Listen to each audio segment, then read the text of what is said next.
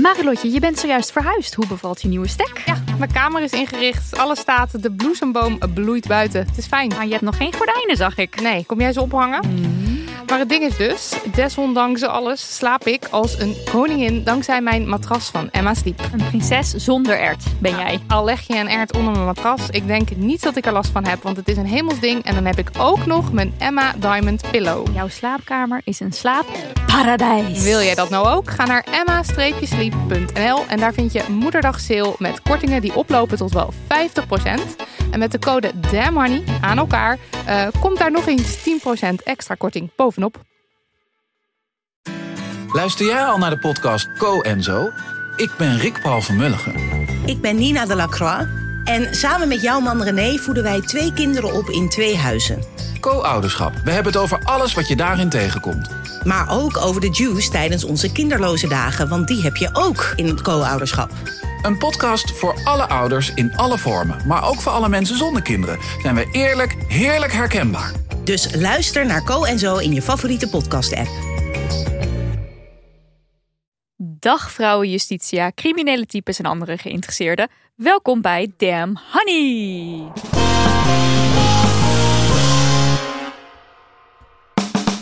De podcast over shit waar je als vrouw van deze tijd mee moet dealen. Mijn naam is Nidia En ik ben Marilotte. en dit is aflevering 143. En bij ons vandaag in de studio. Het is strafrechtadvocaat en columnist voor Eva Jinek en RTL Nieuws, Zara Bouvadis. Hallo, welkom, hoi, dag. Hallo, hallo, hallo. Hallo. Heel erg bedankt voor deze eervolle uitnodiging. Ja, Nou ja, bedankt dat je Bedankt wilde komen ja. over dit grote onderwerp. Hebben we al gezegd waar het over hebben? Nee, nog niet. nog niet. Of het is een groot onderwerp, spoiler. spoiler. Eh, maar je stond echt al serieus lange tijd op onze radar. Ja. Eh, want je snijdt namelijk regelmatig feministische thema's aan in, eh, in al, je, al je, nou ja, alles waar jij je op uit. Eh, is dat bewust? Nou, toen jullie mij hiervoor uitnodigden, eh, toen ging ik nog eens even terugkijken naar mijn columns. En toen dacht ik, oh ja, dat klopt eigenlijk wel wat jullie, wat jullie zeiden. Van dat een van mijn thema's eh, die ik vaak aansnijd, dat dat wel vaak met het feminisme te maken heeft. Maar dan met het feminisme en het recht of met de maatschappij. Ja, met dat soort onderwerpen, die hebben wel mijn interesse blijkbaar. Ja, die houden jou Klopt. wel bezig. Ja, Ja. want we halen je gewoon heel vaak aan. Dan denken we, oh, Sarah heeft ook weer iets geschreven over het, wet, de, het wetboek waar wij dan niet zoveel van weten. Ja, dus dit keer wordt het dan eh, live en niet meer schriftelijk. Ja, prettig. Kijken of ik dan ook goed eh Ja. uit mijn woorden kom. En je kan hopelijk onze onderbuikgevoelens een beetje temmen. Ik ga mijn best doen. Ja. Dus we gaan het hebben over het recht Ja. en over feminisme en alles, eh, hoe dat in elkaar grijpt, hoe het werkt. Gewoon, ja, we gaan het gewoon even helemaal uitpluizen. Maar voordat we dat gaan doen, eh, openen we met eh, onze klassieker, de Femimisser. Nidia, hoe ging jij de Femimist in in de afgelopen tijd? Wij gingen samen de Femimist in. Ja, ik dacht, Jij en ik. schu- we schuiven het gewoon lekker naar jou. Een tijdje geleden werden wij gemaild. Gemaild, denk ik. Ja, gemaild door iemand van Vrij Nederland. Of wij eh, voor het zomernummer het cover interview wilden zijn. Nou, ik viel van mijn stoel. Echt hoor. Dus ik dacht, ze hebben de verkeerde. ja, en dat is meteen de Femimisser. Dat wij net zo lang totdat het nummer echt daadwerkelijk in de winkel lag. En gewoon dat ze er echt niet meer omheen konden hebben gedacht. Oké, maar ze, die mensen die Een soort van imposter syndroom. ja, Die hebben ons voor die cover en dat mega interview van weet ik veel 3000 woorden. En Ik die- dacht oprecht dat... dat- er een fout was gemaakt. Ja. Ik, eh, ik, of hoezo wij. ik heb het ook echt niet verteld aan mensen. eh, heel bewust. En als ik het wel vertelde, fluisterend en zeggend: Je mag het echt. Ik heb het gevoel dat het niet doorgaat. Je mag het niet doorvertellen. En als het niet doorgaat, moet je er ook verder niet meer naar vragen. Want gewoon echt zo, helemaal indekken, alles. Ik geloof het gewoon niet. Is begint echt het nu al wel door te dringen bij jullie? Ja, oh, Ja. ik denk dat een week voordat hij uitkwam, zei Nidia: Het ziet er toch wel naar uit dat het echt gaat. Ga door.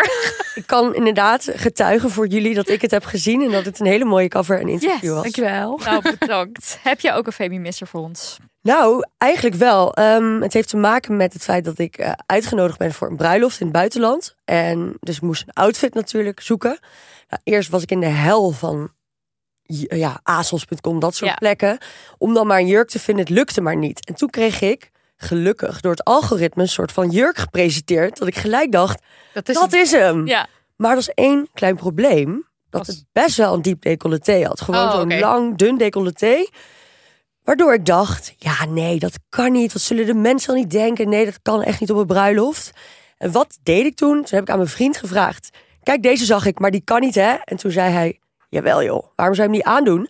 En toen dacht ik ook, oh ja, tuurlijk kan ik hem wel aandoen. Dus ten eerste vind ik het heel erg niet feministisch van mezelf dat ik dacht dat ik niet een diep decolleté aan kon eh, op een bruiloft. Omdat ik altijd iemand ben die zegt, hoe naakt ze ook wil, hoe bedekt ze ook wil. Dat moet Maakt je gewoon uit. zelf weten. Ja. Maar dat ik ook nog een soort van toestemming heb gevraagd aan een vriend. En dat ik het daarna wel oké vond. Dat is natuurlijk best wel gênant. Maar bij deze dus. Ah, ik vind Eh, hem ik kan erg niet geweldig. wachten op de foto's. Ja, Ja, ja, ik heb ook zin in. Leuk. tijd voor post. Voor post. Post. Post. Post. Ongeveer 10 tot 13 jaar geleden heb ik bij de Claire's, die sieradenwinkel, een kettingje gestolen. Ik ben buiten na het afrekenen van andere spulletjes gelijk aangesproken door een undercover winkelmedewerker en moest mee terug naar binnen. De politie kwam en ik moest mee naar het bureau. En daar kreeg ik de keus om meteen de boete te betalen of om een advocaat te nemen. Maar dat zou dan wel een poos duren. Ik koos voor de boete van 250 euro, want ik wist dat aanvechten geen zin had. Ik heb nu dus een strafblad. Tot dusver heb ik er geen last van gehad. Met de verklaring omtrent gedrag bijvoorbeeld de VOG. Ik werk niet in de financiële sector eh, en ook niet met het aanvragen van een autoverzekering. Maar ik ben wel benieuwd of dit gevolgen zou kunnen hebben voor bijvoorbeeld het kopen van een huis of reizen. Hoe lang blijft zoiets op mijn strafblad staan? Heb ik die smet, tussen aanhalingstekens, nu voor de rest van mijn leven? En daarbij wil ik nog wel vermelden dat ik destijds er mentaal niet lekker bij zat en mezelf heel erg lang heb geschaamd voor deze diefstal. Er zijn geen excuses voor. Het was een vlaag van verstandsverbijstering en gewoon heel erg stom van mij. Ik weet dat ik de gevolgen ervan moet dragen, maar ik ben soms bang dat het mij echt tegen kan gaan werken bij bijvoorbeeld reizen naar het buitenland. Heb ooit zoiets gehoord over dat je Amerika niet inkomt met een strafblad? En dus ook de vraag: ga ik hier, als ik bijvoorbeeld 60 jaar ben, nog steeds last van hebben met mijn volg of met een verzekering aanvragen? Ik weet dat je de vraag krijgt bij het aanvragen van een autoverzekering bijvoorbeeld. Je moet dan opgeven of je ooit in aanraking bent geweest met de politie. Ik spreek dan sowieso de waarheid, want liegen vind ik niet oké. en het is mijn, mijn eigen verantwoordelijkheid om de gevolgen te dragen zoals ik hierboven benoem. Ja, enlighten us, Sarah. Ik heb geen idee wat het antwoord is. Ja, Ja. wat een mooie brief. Wat een lange brief ook. Dus er zijn eh, wel een aantal aspecten. Ehm, ten eerste, eh, wat goed dat deze persoon het vertelt. Eh, ik hoorde dat ze zich schaamde. Ja, En dan denk ik altijd, nou, dat je het dan nu al vertelt, dat haalt de schaamte hopelijk al een beetje weg. En ik zou ook zeggen dat je je er niet voor hoeft te schamen, omdat er, ik weet niet hoeveel mensen zijn die wel eens zo'n zonde, zoals ik het maar even zal noemen tussen haakjes, hebben begaan.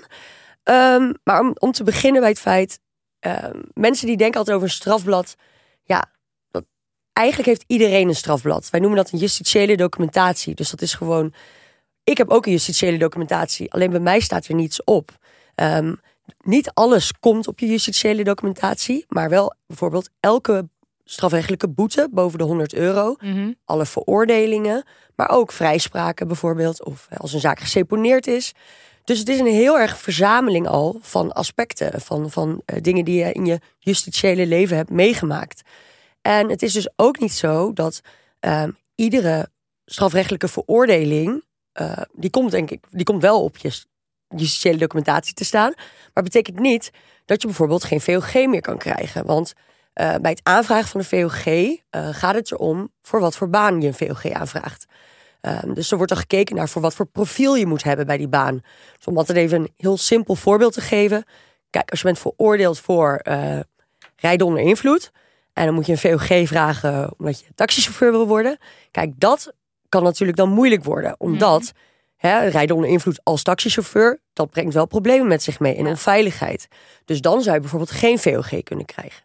Daarnaast, dus, dus het is helemaal niet zo dat je, als je een strafbaar feit hebt gepleegd, dat je dan nooit meer VOG krijgt voor iets. Dat is ten eerste heel belangrijk. Eh, daarnaast is ook belangrijk dat ehm, de terugkijktermijn bij het aanvragen van een VOG is in algemene zin maar vier jaar. Oh, kijk, Dus dat is interessant. hè, bijvoorbeeld eh, als ik eh, tien jaar geleden een strafbaar feit heb gepleegd, dan kan me dat nu bij de meeste banen niet meer in de weg zitten bij het aanvragen van een VOG. Er zijn natuurlijk uitzonderingen, dus hè, bepaalde misdrijven hebben een veel langere terugkijktermijn, bijvoorbeeld een zedenmisdrijf. Eh, bepaalde banen, die, die hebben ook een veel, daar moet je ook, ja, die hebben ook veel hogere eisen. Dus bijvoorbeeld als je rechter wil worden, dan kijken ze wel 30 jaar geloof ik Oh, terug. Dus eigenlijk is het, kan ik ook nooit zo goed van tevoren zeggen: ik heb dit strafbaar feit gepleegd, dus eh, krijg, je- krijg je dan nog een VOG of niet? Dat is heel moeilijk om te beantwoorden. Het hangt heel erg af van de omstandigheden van het geval. In dit geval gaat het dus maar, de zaakjes, steek nu even mijn twee vingers op, eh, gaat het maar om een winkeldiefstal. Ik hoor ook dat het van 13 jaar geleden is, stond Ja. volgens mij in de brief. Ja. Ja. Nou, dan kan ik dus tegen deze luisteraar zeggen dat dat echt niet meer uit zal maken voor het grootste gedeelte van alle banen. Het is ook nog wel een licht strafbaar feit. En het is dus van heel lang geleden. Dus daar hoeft zich niet zo heel erg druk over te maken. Mhm. Ehm, een ander aspect is volgens mij het reizen. Ja. Het eh, klopt wel dat een VOG gevolg kan hebben voor het aanvragen van visa. Een strafblad. Strafblad. Of een justitie. Je zei VOG. Oh, sorry, ja, inderdaad. Ja. Het, eh, een, eh, een, een, ja, een, het, een veroordeling voor strafbaar feit kan wel, dus of, een- of het betalen van een boete, kan wel gevolgen hebben voor het aanvragen van een visum. Eh, de- deze luisteraar heeft volgens mij over het aanvragen van een visum voor Amerika. Mhm. Ehm, je kan natuurlijk altijd een ESTA aanvragen. Hè? Dat je dan voor 90 dagen kan je dan eigenlijk een soort visum aanvragen. ehm, om naar de VS te kunnen reizen. Dan, ik weet niet of jullie dat ook weten, maar altijd als je die ESTA moet aanvragen, dan moet je eigenlijk gewoon een paar dingetjes invullen, een paar vragen beantwoorden. En dan hoor je eigenlijk al binnen twee dagen of je ook een ESTA kan krijgen. Mhm. Een van die vragen is dan wel: ben je ooit met de politie in aanraking gekomen? Mm. Eh, heb je een veroordeling gehad? Ben je verslaafd? Dat soort dingen. Ehm, eigenlijk alleen als je al die vragen met nee kan beantwoorden, Mhm. dan krijg je sowieso een ESTA. Het wordt wel best wel snel lastig als je een strafbaar feit hebt gepleegd om een ESTA te krijgen. Oké. Ehm, dat eh, al, als je dan dus geen ESTA krijgt, dan heb je altijd nog de mogelijkheid om gewoon een visum aan te vragen. Dus dan moet je eigenlijk, dat duurt gewoon bijvoorbeeld wel veel langer. Want een ESTA aanvragen, dan heb je al binnen twee dagen vaak antwoord. Of je de VS kan, eh, kan inreizen. Maar als je gewoon een visum moet aanvragen, moet je naar het consulaat, naar de ambassade. Ja, dat duurt soms wat langer. Dan zijn de eisen wat strenger. Ehm, dus het kan wel wat problemen opleveren. Maar in dit geval van deze luisteraar. Bij eh, de mensen die de ESTA beoordelen. Of je die kan krijgen. Die kijken bijvoorbeeld ook naar. ehm, ehm, is het, wanneer, van wanneer is het feit? Oké. Oh ja. Dus wat ik mensen zou aanraden is bijvoorbeeld. Als je wel met de politie in aanraking bent gekomen. Ik raad je sowieso aan om niet te liegen. Dus Nee, om niet te denken. Nou, ik zeg wel gewoon dat ik niet met de politie in aanraking ben gekomen. Maar ik ben het stiekem wel. Ja. Want eh, als eh, de VS daarachter komt, dan maak je er gewoon kans op dat je nooit meer naar de Verenigde Staten mag. Ja. Nou, dat wil je natuurlijk niet. Dus je kan beter eerlijk zijn en dan al wel bijvoorbeeld in je ESTA-aanvraag zetten. Ja, ik ben wel met de politie in aanraking gekomen. Ik ben namelijk, toen ik nog minderjarig was, eh, 16 jaar geleden, ik noem maar wat als voorbeeld, eh, ben ik één keer aangehouden. En ik heb daar heel veel spijt van. Dan kan je dat bijvoorbeeld al in die ESTA-aanvraag zetten. Dan heb je bijvoorbeeld alweer een grotere kans om hem wel te Ah. krijgen. Ehm, ja, dus, dus het is ook echt niet zo dat een strafbaar feit sowieso tot gevolg heeft dat je niet meer kan reizen. Maar het is wel goed om daar naar te kijken. Wat er is nog meer verzekeringen. Ja. Eh, Autoverzekering. Ja, eh, ik denk dat dat inderdaad nu geen invloed heeft omdat het van heel lang geleden is. Het is inderdaad- inderdaad heel goed dat ze daar niet over liegt. Ehm, bij een hypotheekaanvraag zal het ook geen invloed hebben. Bijvoorbeeld een BKR-registratie kan er wel invloed op hebben. Dus als je bijvoorbeeld wel een hele grote schuld hebt doordat je een strafbaar feit hebt gepleegd en een schadevergoeding moest betalen, Mhm. dat je daardoor dus een BKR-registratie krijgt, dan kan het wel van invloed zijn. Maar zo, zomaar een veroordeling voor een strafbaar feit zal niet tot gevolg hebben dat je geen hypotheek meer kan aanvragen. En even kijken, ik heb al best wel wat genoemd, denk ik. Maar ik denk tot slot, oh ja, wat me erg opviel, is dat ehm, deze luisteraar was aangehouden. En die zei toen, ja, de politie zei eigenlijk van, hè, je kan of wachten op, totdat je, eh, ja, totdat een advocaat ter plekke komt, totdat hij advies geeft. Of je betaalt gewoon even deze boete. Ja. En dan ben je er vanaf. Ja, ik raad echt iedereen aan om. Helaas gebeurt het namelijk wel eens zo dat dat zo gaat. Ik raad echt iedereen aan om wel altijd gebruik te maken als je bent aangehouden. Om gewoon consultatie te krijgen van een advocaat. Eh, ook al is het een licht feit, hè, winkeldiefstal, kan toch het betalen van een boete voor winkeldiefstal kan tot gevolg hebben dat je een strafblad hebt. Dat je daarna bijvoorbeeld hè, geen VOG kan krijgen. Eh, dus het kan geen kwaad om een advocaat om hulp te vragen, om wat advies te vragen. Maar het kan wel heel veel kwaad om dat niet te doen. Dus ik zou in ieder geval iedereen aanraden om dat wel altijd te doen. Want Mm. ja, dat is veel beter. ja, dan- dus laat je er niet in lullen zomaar. Of een soort met het idee van nou, dit is sneller, dus betaal dit maar gewoon. En dan ben je er vanaf. Want de kans is eigenlijk groter dat je daardoor grotere gevolgen hebt dan wanneer je wel wachten op de advocaat. Zeker, zeker. Want hè, in deze brief stond ook van ja, hè, het was toch een winkeldiefstal, dus er was toch wel voldoende bewijs. Ik kon er toch niet meer onderuit. Ehm, dat weet je natuurlijk nooit. Want ik heb echt wel gevallen gehad waarbij er toch een heel belangrijk bewijsmiddel niet in het dossier zat opeens. Dus hè, wie weet zit er nog een vrijspraak voor je in. Oh, ja. Daarom is het al van belang om een advocaat te vragen. Maar een advocaat kan ook gelijk met je meedenken over... oké, dit wordt wel een veroordeling, er is voldoende bewijs... maar zijn er bijvoorbeeld manieren hoe we toch bij het Openbaar Ministerie voor elkaar kunnen krijgen... dat de zaak geseponeerd wordt onder voorwaarden, dat de straf veel lichter wordt. Maar al is het maar zodat jij geadviseerd je keuze maakt over wat je doet. Of je wel een boete betaalt of niet. Of dat je wel naar de rechter wil. En dat je gewoon geen stappen zet zonder dat je daar goed over geadviseerd bent. Dus dat Ja. zou ik altijd aanraden. Dit zeggen ze dus ook. eh, wij hebben die actietraining gevolgd van Extinction Rebellion. Mhm. En daar zeggen ze ook. eh, daar geven ze dus ook advies ehm, als het gaat over als je bijvoorbeeld opgepakt wordt. Daar zeggen ze dan ook: teken niks. Zeg niks. Ja. Zorg gewoon dat je. er is een advocaat die gaat jou adviseren van ons. Doe gewo- zorg gewoon dat je niet zomaar iets tekent. En dat vind dat is. Ik Ja. denk dat heel veel mensen dat ook niet weten. Want je wordt. Je, ik voel me in ieder geval snel geïntimideerd dan door, Ja. iemand, door een politieagent. Dus dan heb je de neiging om maar gewoon te gehoorzamen. Denk Ja, ik. zeker als je bijvoorbeeld nog nooit bent aangehouden en je zit dan op een politiebureau. Het eerste wat je wil is zo snel mogelijk dat politiebureau uit. Dus dan denk je alleen maar aan hoe kom ik nu, s'avonds nu alweer bijvoorbeeld, het politiebureau uit. Ik wil hier niet slapen. Eh, Hè? Dus dan denk je, nou, als ik gewoon nu even die boete betaal, dan ben ik er dan vanaf. Ja.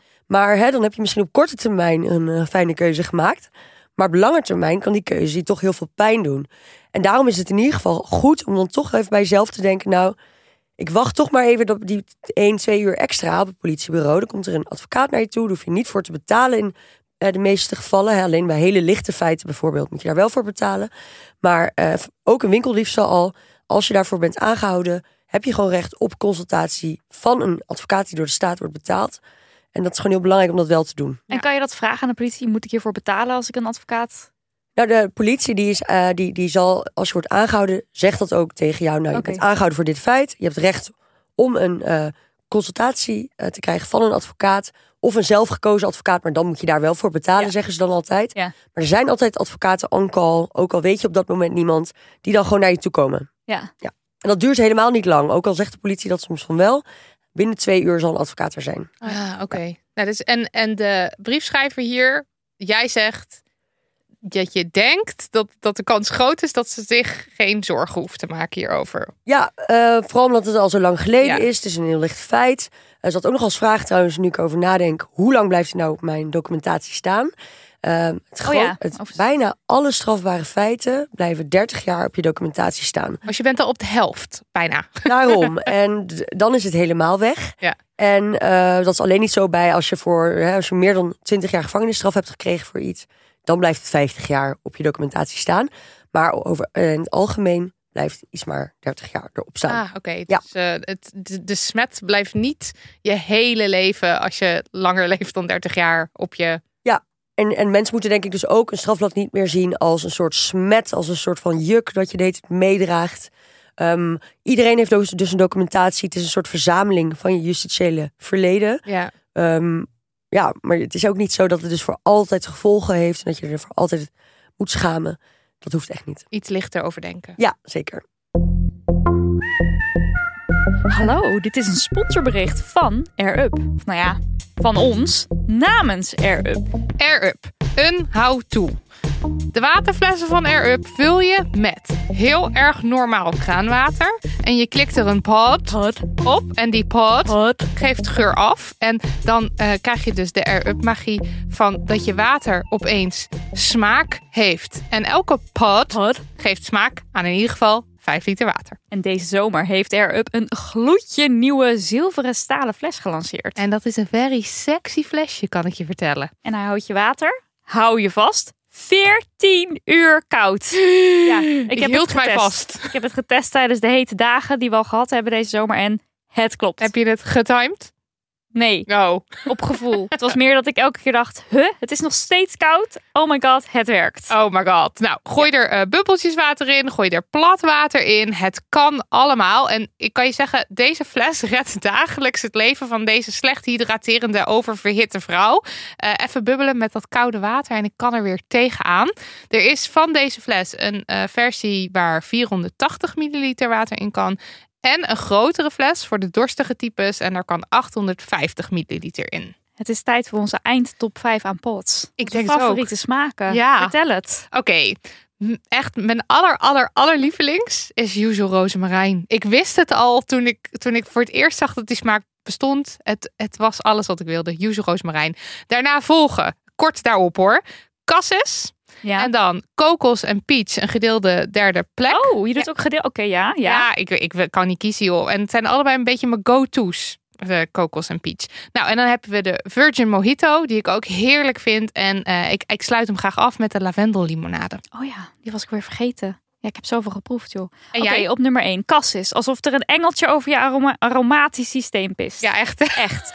Yuzu Rozemarijn, je kwam in mijn leven. Vol verwachting klopte mijn hart. Je wist alle verwachtingen waar te maken. I love you. Lychee Rose. Een verrassing, een feestje. Peer was er voor mij op de heetste dagen.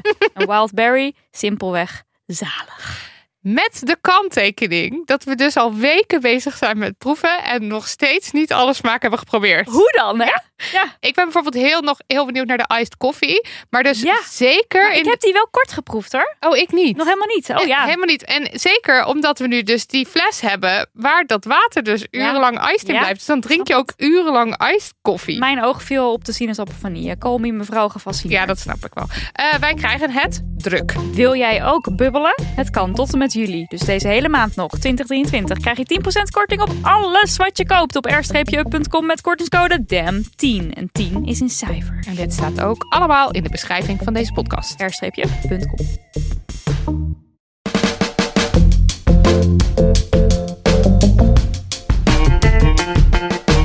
We moeten het even hebben over het recht. Zijn we in het recht echt allemaal gelijk aan elkaar? Is harder straffen de oplossing voor alles? Hoe zit het nou precies met de nieuwe zedenwet en hoe zorgen we ervoor dat we verworven rechten behouden? Kijk, als we het in deze podcast over rechtspraak hebben, eh, zoals onlangs over de recht- rechtspraak in de zaak van eh Sanda Dia, dan spelen onderbuikgevoelens bij ons maximaal op. Maar wat weten we er nou eigenlijk echt van? Niets. Weinig. ik wou zeggen weinig. Iemand zegt hier niets. Nou, dat kan ook goed kloppen. Nou, en het is dus tijd om onszelf eh, en onze onderbuikgevoelens even te educaten.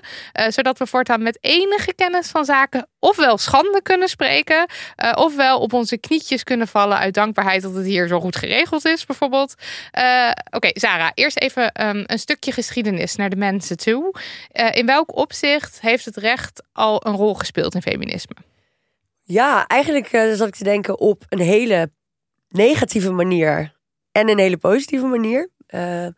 Ik denk dat het recht en het feminisme heel erg met elkaar verbonden zijn. Ten eerste omdat de ongelijkheid tussen vrouwen en mannen eh, vroeger werd vastgelegd in de wet. Dus daar heeft het recht een negatieve rol gespeeld. Zoals voorbeeld hè, het kiesrecht. Dus het was gewoon wettelijk vastgelegd dat vrouwen niet mochten stemmen, dat ze niet op en mocht worden gestemd. Ehm, dat vrouwen bijvoorbeeld gelijk moesten stoppen met werken nadat ze getrouwd waren. Ehm, dat verkrachting in het huwelijk, dat dat niet bestond. Dat waren allemaal dingen die in de wet vastgelegd waren. Dus de ongelijkheid van de vrouw was eh, destijds ook vastgelegd in de wet. Dus op die, in die zin heeft feminisme en het recht te maken daar met elkaar. Uh, maar daarna um, is ook door activisme van feministen, door te lobbyen, zijn ook de wetten langzamerhand aangepast. En nu hebben we dus voor een deel ook dat er stukken meer gelijkheid natuurlijk is, ook door het recht, dus door, hè, door wetten te maken waarin wordt vastgelegd dat mannen en vrouwen bijvoorbeeld gelijk moeten worden betaald, et cetera. Um, Daarnaast wordt het recht denk ik ook nog gebruikt nu om nog meer stappen naar voren te zetten. Dus er worden proefprocessen natuurlijk uh, gedaan. Uh, er worden zaken aangebracht om nog meer gelijkheid te, te, te, bewerkstelligen. Dus eigenlijk in al die dingen hebben het recht en het feminisme heel veel met elkaar te maken. Wat, wat zijn proefprocessen? Nou, bijvoorbeeld, uh, een proefproces wat, wat nu bijvoorbeeld speelt, is Clara Wigman eh, en nog een aantal andere organisaties. Die vinden nu bijvoorbeeld dat het gek is dat anticonceptie niet meer in het, in basispakket zit van de zorgverzekering. Omdat daardoor eigenlijk, vrouwen betalen nou eenmaal bijna altijd de anticonceptie.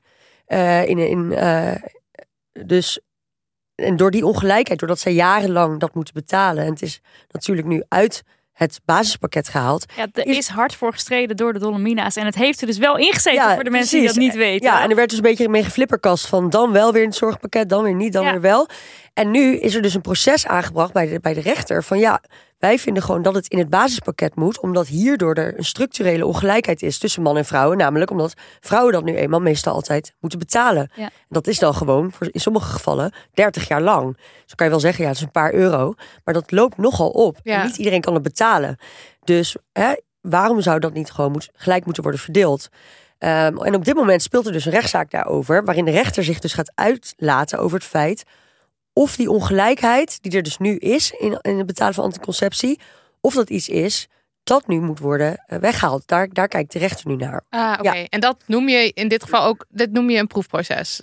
Of, Ja, ik bedoel er eigenlijk mee van dat eh, er zaken worden aangebracht bij de rechtbank, waarin dus organisaties zoals Dol, eh, Dol- ja, vroeger Dolomina, maar bijvoorbeeld nu Lara Wigman, dat die eh, ja, de rechter een oordeel willen van de rechter over Oh ja. iets wat nu in de maatschappij is. Want als de politiek het dan niet doet, dus als politiek eigenlijk nu dat maar een beetje in stand laat, dan kan je natuurlijk wel naar de rechtbank brengen. Zo Ja, met ja, ja. klimaat natuurlijk nu gebeurt. Ja, met die ja. ja. klimaatrechtszaken.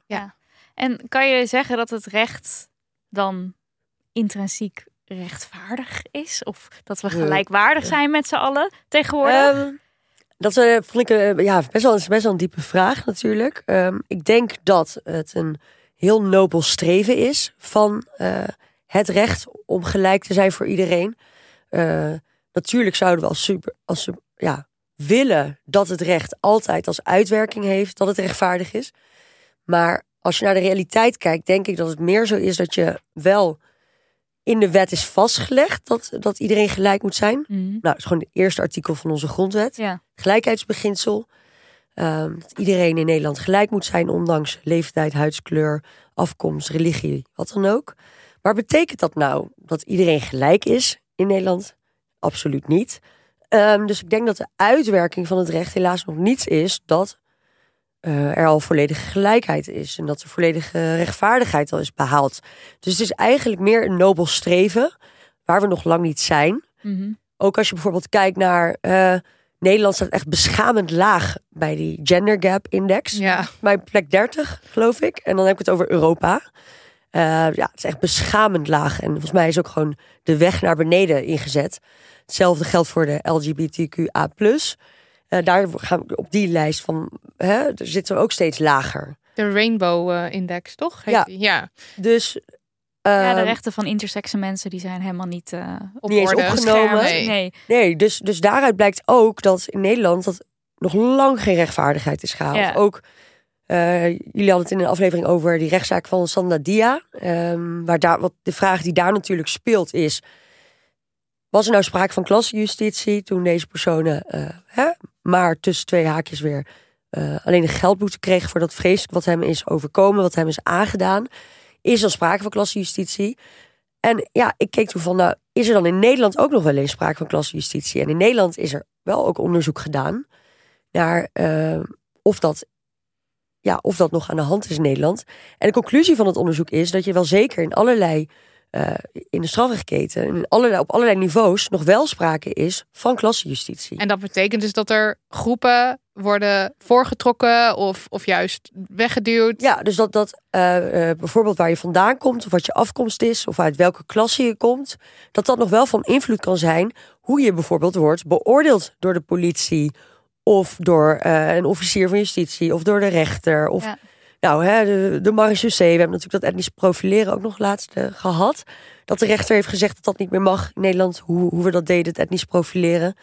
Ehm, dus er zijn nog allerlei aspecten in de maatschappij waar nog lang niet de rechtvaardigheid en de gelijkheid is behaald. Nee. Dus dat er nog heel veel stappen te zetten zijn. Ja, ik weet niet of je daar een antwoord op hebt, maar hoe, ja, hoe komen we daar dan of zo? Want eh, het staat in de wet.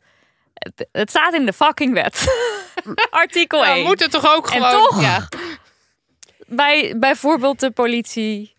Ja, Eh, Het, ja, het is een, Het is een heel lastig. onwijs enorme frustratie bij mij. Ik, weet ook niet of we dat ooit gaan halen. Nee. Om heel eerlijk te zijn. Ja. is misschien heel cynisch. Eh, maar ik ben een millennial, hè. Dan ben je, word je dat een beetje Ja. gewend. Maar ehm, het, het is ja, een streven waar we denk ik allemaal naartoe moeten blijven. Ja, streven dus. Ja, En heel erg beducht moeten zijn op het feit dat dat er nog niet is. En dat we niet te veel op onze lauweren moeten gaan zitten. Moeten achterover moeten leunen. En moeten denken van, we zijn er al. Daar ben ik soms een beetje bang voor in Nederland. Van, ja, goh, hè. Want we waren toch overal de eerste. Met Ja. verdovende middelen waren we het eerste. We waren met eh, sekswerk waren we het eerste. Dus we waren klaar. het huwelijk natuurlijk ook. Ja, met de openstelling voor het huwelijk, inderdaad. En daardoor vind ik een beetje dat we soms beetje denken, ja, we zijn toch progressief, wij Nederland. En je ziet gewoon dat we links en rechts worden ingehaald. En dat wij een soort van stappen naar achter zetten. Ja. Dus ik En- denk dat we heel erg moeten opletten vooral. ja, Dat dat en- niet verder gaat en dat we juist stappen naar voren blijven zetten. Ja, het is zo grappig hoe we in, of grappig, het is een beetje schrijnend, hoe, hoe, hoe, in heel, hoe heel Nederland toch blijkbaar nog steeds het idee heeft van dat progressieve. ja. En wij zijn, dat idee, dat is gewoon er niet uit te slaan, terwijl, terwijl de realiteit daar zo niet mee op één lijn zit. Ja, ik, ik denk dat het gewoon dat eh, heel veel bevolkingsgroepen in Nederland zijn ook nog heel gesegregeerd en steeds meer. Eh, dus dat heel veel bevolkingsgroepen hebben ook helemaal niet van elkaar door hoe het ergens anders is. Dus hoe de andere kant van de medaille is. Dus hè, wat rijkere mensen hebben niet door hoe het is om eh, een bijstandsmoeder te zijn en om elk bonnetje te moeten bewijzen en, en elk, elke euro te moeten omleggen. ja. Hè, dus daardoor hebben mensen ook helemaal geen realistisch idee, voor mijn gevoel, van hoe het is om elkaars leven te leiden. En ik denk dat het misschien al heel erg zou schelen als mensen wat meer kennis krijgen over hoe andere delen van de maatschappij eruit zien. En Ja. daarom zou ik ook iedereen bijvoorbeeld aanraden om een keer een dag naar de rechtbank te gaan. Om ga gewoon een keer bij de politierechter zitten een hele dag. Eh, dan zie je echt rechtszaken, zie je dan. Dan zie je heel andere, eh, zie je andere levensverhalen dan waar je normaal mee in aanraking komt. Je ziet ook hoe de rechtspraak dan bijvoorbeeld werkt. Eh, ik denk dus, hè, jullie hadden het over of ik even jullie onderbuikgevoelens kan weghalen. Ja. Nou, ik, ik wou Dat dat, er een dus soort een goede manier. operatie voor was. Dat, ik dat, dat we dat bij iedereen zouden kunnen doen. Ja. Ook bij mezelf, dat heb ik natuurlijk Even ook. chirurgisch verwijderen. Ja, maar dat kan niet. Maar ik denk dat je dus al wel veel inzicht kan krijgen in hoe eh, bijvoorbeeld rechtszaken echt gaan en hoe criminaliteit echt wordt veroorzaakt eh, door een keer daar te gaan zitten. Ja. Of de hoe, ja, hoe maken rechters hun keuze? Hoe Ja. zijn straffen echt zo laag in Nederland? Allemaal van die voordelen die je hebt wellicht, zou je al op die wijze misschien wat minder kunnen Laten we meteen even door over die Ja. straffen. Ja. Want Ja. dat is natuurlijk een van de ja, meest gehoorde dingen. Eh, hoge straffen. Dat is basically wat er gezegd wordt. Huh, hoge straffen. Want uh, hoge straffen, dat zou dan alles oplossen. En ook het eh, sentiment dat taakstraffen bijvoorbeeld eh, niets voorstellen. We hebben toevallig een paar weken geleden nog een brief voorgelezen rondom Ramstein. En eh, dat daar, daar stond ook in, in zedenzaken worden er heel vaak taakstraffen. Ehm, en daar wordt eigenlijk mee bedoeld, dat is niet genoeg, een taakstraf. Mhm. Vertel het Take ons. Ja, straffen. Eh, Straffen. Waarom straffen we? Straffen, ja. Straffen is eh, van oorsprong van belang omdat we regels hebben opgesteld waaraan iedereen zich moet houden. In onze maatschappij, om samen te leven, hebben we een soort van ja, basisregels. Dat als daar mensen zich niet aan houden, dat we dan vinden dat er een reactie moet komen. Ja. Ehm, waarom doen we dat? Omdat anders misschien mensen zich helemaal niet meer aan de basisregels houden en dat dan samenleven onmogelijk wordt. Ehm, dus je hebt eigenlijk als iemand bijvoorbeeld een strafbaar feit pleegt, dan volgt daar een reactie op, omdat de staat eigenlijk zegt: wat jij nu hebt gedaan, dat brengt schade toe aan onze staat, aan onze samenleving. Dus gaan wij door het opleggen van een straf eigenlijk ook schade aan jou toebrengen. Dus jij hebt bijvoorbeeld iemand vermoord. Nou, hè, de doodstraf is er gelukkig niet meer, maar we vinden wel dat jij dat moet voelen. Dus wat doen we Ja. dan? We gaan jou in de gevangenis zetten, zodat jij, nou, hè, laten we zeggen, twintig jaar lang gaat voelen hoe het is om van jouw vrijheid beroofd te zijn. Eh straffen hebben, heeft verschillende doelen. Ten eerste is er dus het vergelden van eh, je strafbare feit. Dat is eigenlijk wat ik net zei, dat je een soort van boete moet betalen voor het feit dat je een strafbaar feit hebt gepleegd. Ehm, daarnaast heb je ook eh, het strafdoel dat preventie heet. Hè, dat je ervoor wil zorgen dat ten eerste die veroordeelde niet zomaar weer een strafbaar feit gaat plegen. Maar ten tweede ook dat de burgers eromheen Ja. zien.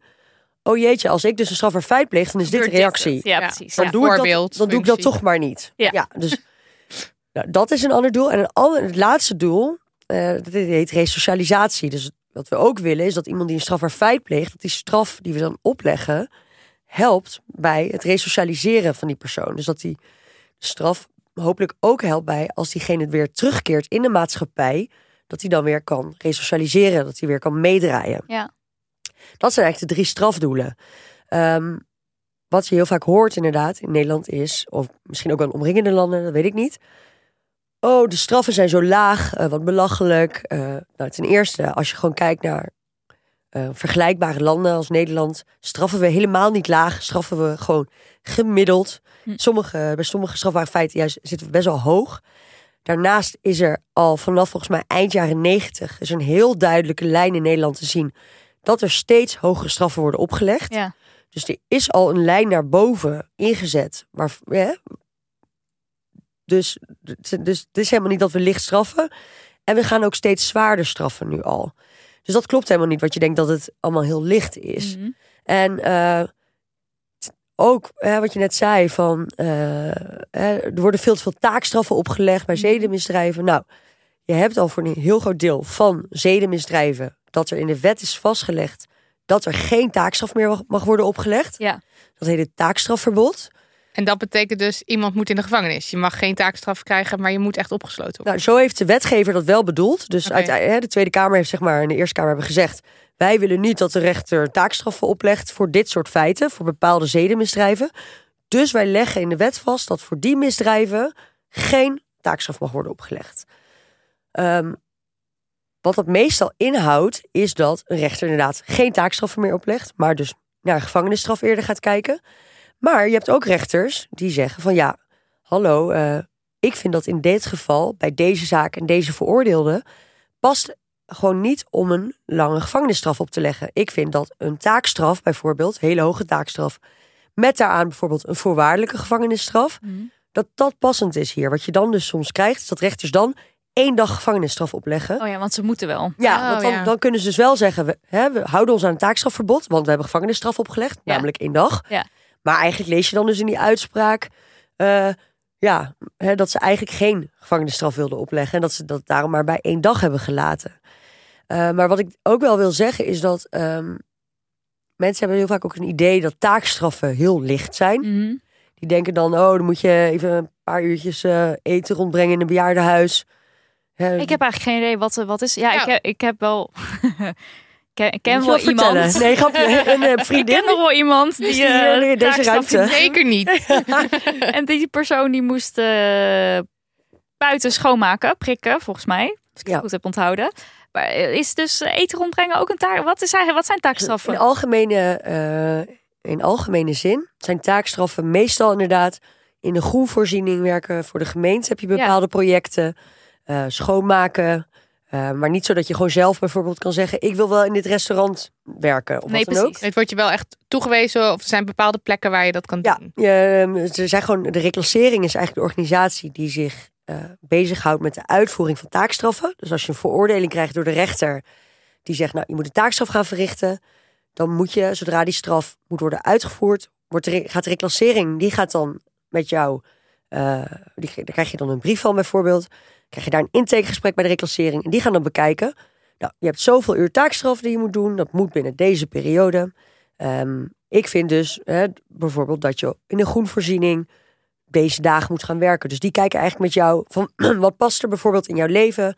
Ehm, sommige mensen werken er nog naast door de week. Dus die kunnen dan bijvoorbeeld alleen in het weekend eh een taakstraf verrichten. Ehm, dus eigenlijk bekijkt de reclassering wel met je van wat past er bij jou. Dus ook als je Ja. bijvoorbeeld lichamelijk gezien geen ehm, zware taakstraf in de groenvoorziening aan kan, dan gaan ze kijken naar een project waar je meer kan zitten. Dus ja, er zijn ook ja. wel bepaalde aangepaste projecten, bijvoorbeeld dat je eh, dingen in elkaar moet zetten, meer in de techniek, dat soort, dus van alles. Maar het is niet zo dat je zelf eventjes kan bedenken waar jij je taakstraf gaat Ja. uitvoeren. Mensen denken heel vaak van een taakstraf, dat doe je eventjes, daar ben je zo van af. Maar een taakstraf moet je eigenlijk meer zien als een gevangenisstraf die wordt opgelegd door de rechter, maar dat je gewoon de kans krijgt om het in de vorm van een taakstraf uit te voeren. Dus eh, in een vonnis staat, je wordt veroordeeld voor mishandeling. Hiervoor leggen wij 100 uur taakstraf op, te vervangen door 50 dagen hechtenis. Dus dat betekent dat als jij die 100 uren taakstraf niet voldoet, eh, of het niet goed voldoet, of de reclassering kan je heel lastig bereiken, of je meldt je te vaak ziek, dan stuurt de reclassering gewoon een brief. Dan krijg je nog een waarschuwing eerst, maar dan stuurt de reclassering daarna een brief naar de officier van justitie. Van nou, deze persoon die voert die taakstraf niet goed uit.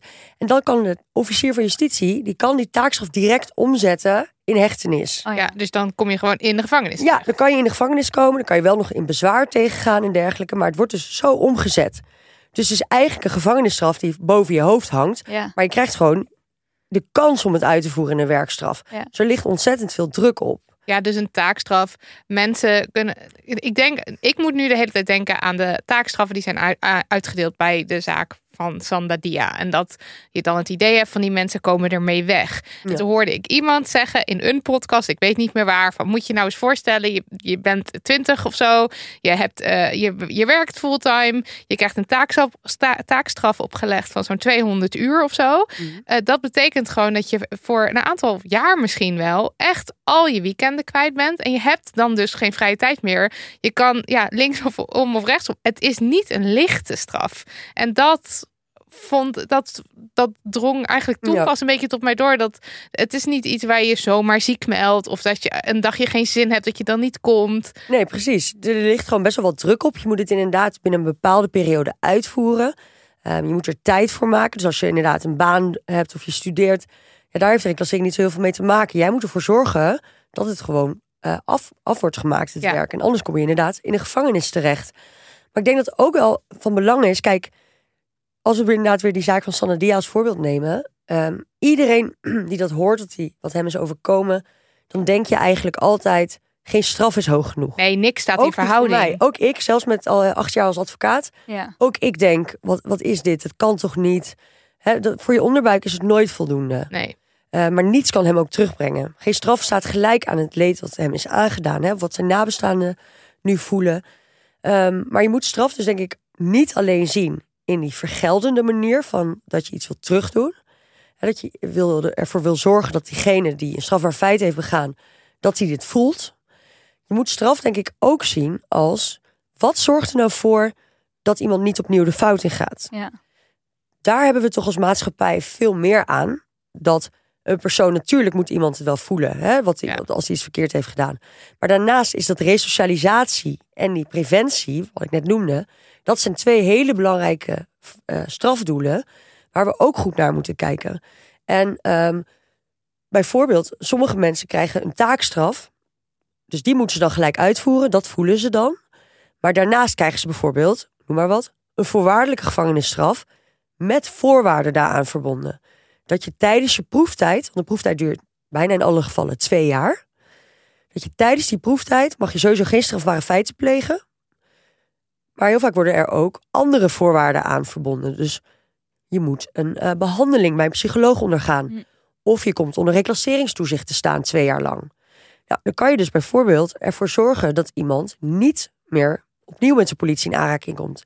Uit alle wetenschappelijke onderzoeken die er zijn, en het zijn er al een hele hoop, Mhm.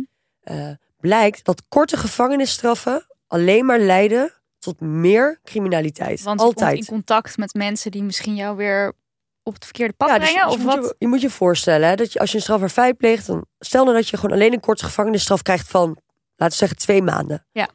Dan denk je, oh, maar twee maanden. Wat heeft twee maanden gevangenisstraf tot gevolg? Ja, als je een baan hebt, ben je je baan kwijt. Ja. Als je een uitkering krijgt, wordt je uitkering stopgezet. Nou, geen inkomsten. Dat betekent dat je dus je huis niet kan betalen meer. Hè, tenzij je Dus bijvoorbeeld je spaargeld moet hebt. Ja. Dan raak je huis kwijt. Nou, die twee dingen al, dan kom je dus na twee maanden, waarin je, eh dan zit je twee maanden vast, kom je dan buiten, heb je geen begeleiding van de reclassering of zo, je hebt gewoon een kale gevangenisstraf gekregen, kom je buiten, geen geld, eh, ben je huis kwijt, moet je dat weer, moet je uitkering weer op eh, aanvragen, dat duurt ook weer een paar weken voordat het weer binnenkomt, heb je geen inkomen. Heb je geen geld om eten te kopen. Ja, wat doe je nou, dan? Wat, dan kan je dus weer makkelijker in aan. Iedereen voelt dat, kom je weer makkelijker met, met criminaliteit in aanraking. Dus het gaat niet zozeer omdat een gevangenis een soort opleidingsinstituut wordt voor criminelen. Maar het gaat meer om je raakt alles kwijt en je komt terug en je moet het allemaal weer zelf opbouwen. Ja, precies. Dus uit alle onderzoeken blijkt dat bijvoorbeeld een taakstraf veel, eh, veel be- beter tot gevolg heeft dat iemand niet meer met de politie of minder met de politie Ja, in aanraking Ja, want dan word je veel minder afgenomen. Het, het is ja, en dan word je nog twee jaar in de gaten Ja. gehouden in sommige gevallen bijvoorbeeld. Ja, Ja. Dat is nog wel heftig. Dat is veel Ja. beter dan maar twee maanden vastzitten eh, en dan En dan vrijkomen compleet iets. losgelaten worden zonder iets van Ja. een vangnet of iets. Ja, dat is Ja, natuurlijk... dus ik, ik zou hopen eigenlijk dat mensen die vaak denken van nou, gevangenisstraf is veel beter dan een taakstraf. Dat is dus echt heel vaak niet zo. Hmm. In sommige gevallen is het veel beter om een taakstraf bijvoorbeeld op te leggen en een voorwaardelijke gevangenisstraf. Dan heeft iemand dat boven zijn hoofd hangen, moet hij aan allerlei voorwaarden houden, waardoor we ervoor proberen te zorgen dat iemand niet meer met de politie in aanraking komt. Daar is een maatschappij uiteindelijk beter bij gebaat Ja, dan bij alleen een kale gevangenisstraf. Ja. Dus ja, dat zou misschien nog wel wat meer bekend mogen worden. Hè, want hè, wij juristen weten dat allemaal wel. ja, maar jij dat- ziet natuurlijk ook de mensen die het aangaat en wat de consequenties zijn. En voor ons is het soort heel makkelijk eh, schreeuwen. Ja, het- tuurlijk. Omdat je dan denkt dus ook dat een kale gevangenisstraf, dat je daar meer last van hebt. Ja, precies. Ja, maar het is hartstikke vervelend om je twee jaar lang aan allerlei voorwaarden te Ja, houden. precies. Ja, En dat je wekelijks naar een psycholoog moet, ook naar het reclasseringstoezicht. En geen strafbare feiten mag plegen. Ja. Dat, daar, ja, daar heb je ook heel veel last van. Ja. ja. En uh, want als onze de- demissionair eh, minister van Justitie en Veiligheid, uh, Jezielgus, dingen zegt als eh, we moeten ho- hoger straffen, strenger straffen, bedoelt ze dan, dan doelt ze waarschijnlijk wel op gevangenisstraffen. Want of, of Ja, is dat. In algemene zin zien we eigenlijk dat de eh, maxima voor, voor bepaalde strafbare feiten eh, hoger wordt. Dus hè, dat ze, noem maar wat, voor van 15 jaar voor doodslag naar 20 jaar wilden. En van moord was vroeger 20 jaar maximum straf, is toen naar 30 jaar gegaan. Eh, dat zien we. En we zien dus dat eh, dat taakstrafverbod, dat, ze, eh, dat rechters dus geen taakstraf meer mogen opleggen, dat ze dat voor steeds meer misdrijven proberen te doen. Dus eerst was het alleen voor een deel van de zedenmisdrijven. Nou, nu willen ze dat verder uitbreiden ook naar andere zedenmisdrijven. Ja. Dus eigenlijk wordt de rechterlijke vrijheid om straffen op te leggen. Dus hè, de rechters bij uitstek die aan het einde van een strafzaak kan, kan bekijken. Nou, dit feit is er gepleegd. Deze veroordeelde heeft wel berouw of geen berouw, ik noem maar wat. Ehm, die is al eerder veroordeeld of niet. Eh, die is echt bij uitstek de persoon die het maatwerk kan leveren om precies de goede straf op te leggen.